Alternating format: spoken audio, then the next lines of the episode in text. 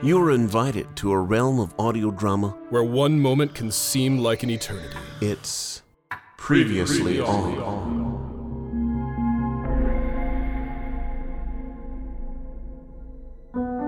Previously on, previously on, we journeyed with Newton Fenderbender, whose feeling of insignificance drove him to learn more about his ancestry. Unfortunately, he had no help from his family, who all seemed to show absolutely no interest in the past. But Newton persevered. With the help of a few online resources, public libraries, and the Church of Latter day Saints, he yielded a bounty of amazing information tracing the Fenderbenders back through history. He learned that a recent branch of his family had been instrumental in the Detroit auto industry. He found he was related to several minor Danish royals, as opposed to several royal Danishes. He found a link to a headless French court. It was revolutionary.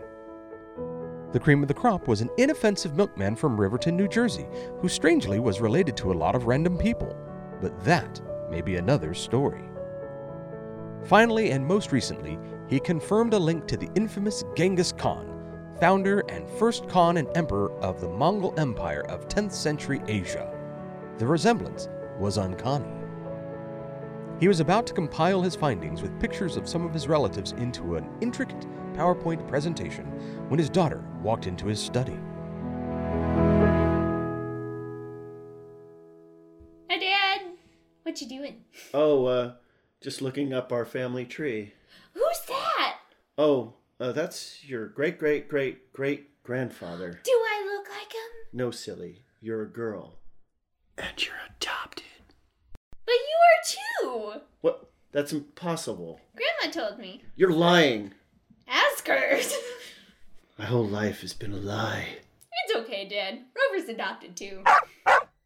But this is not the end, but only the beginning, because Newton decides to get some genetic testing. because I can't trust any of my family. At least my genes won't lie. No, they probably won't. Probably. That's next time on Previously On.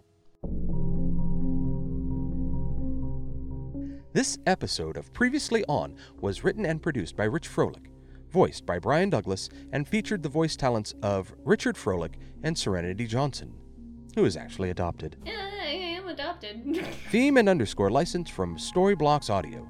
This episode is a co production of the Mutual Audio Drama Network and the Texas Radio Theater Company in association with RF Media. For more daily helpings of modern audio drama, please check out mutualaudiodramanetwork.com. Thanks for listening, and remember to watch more audio.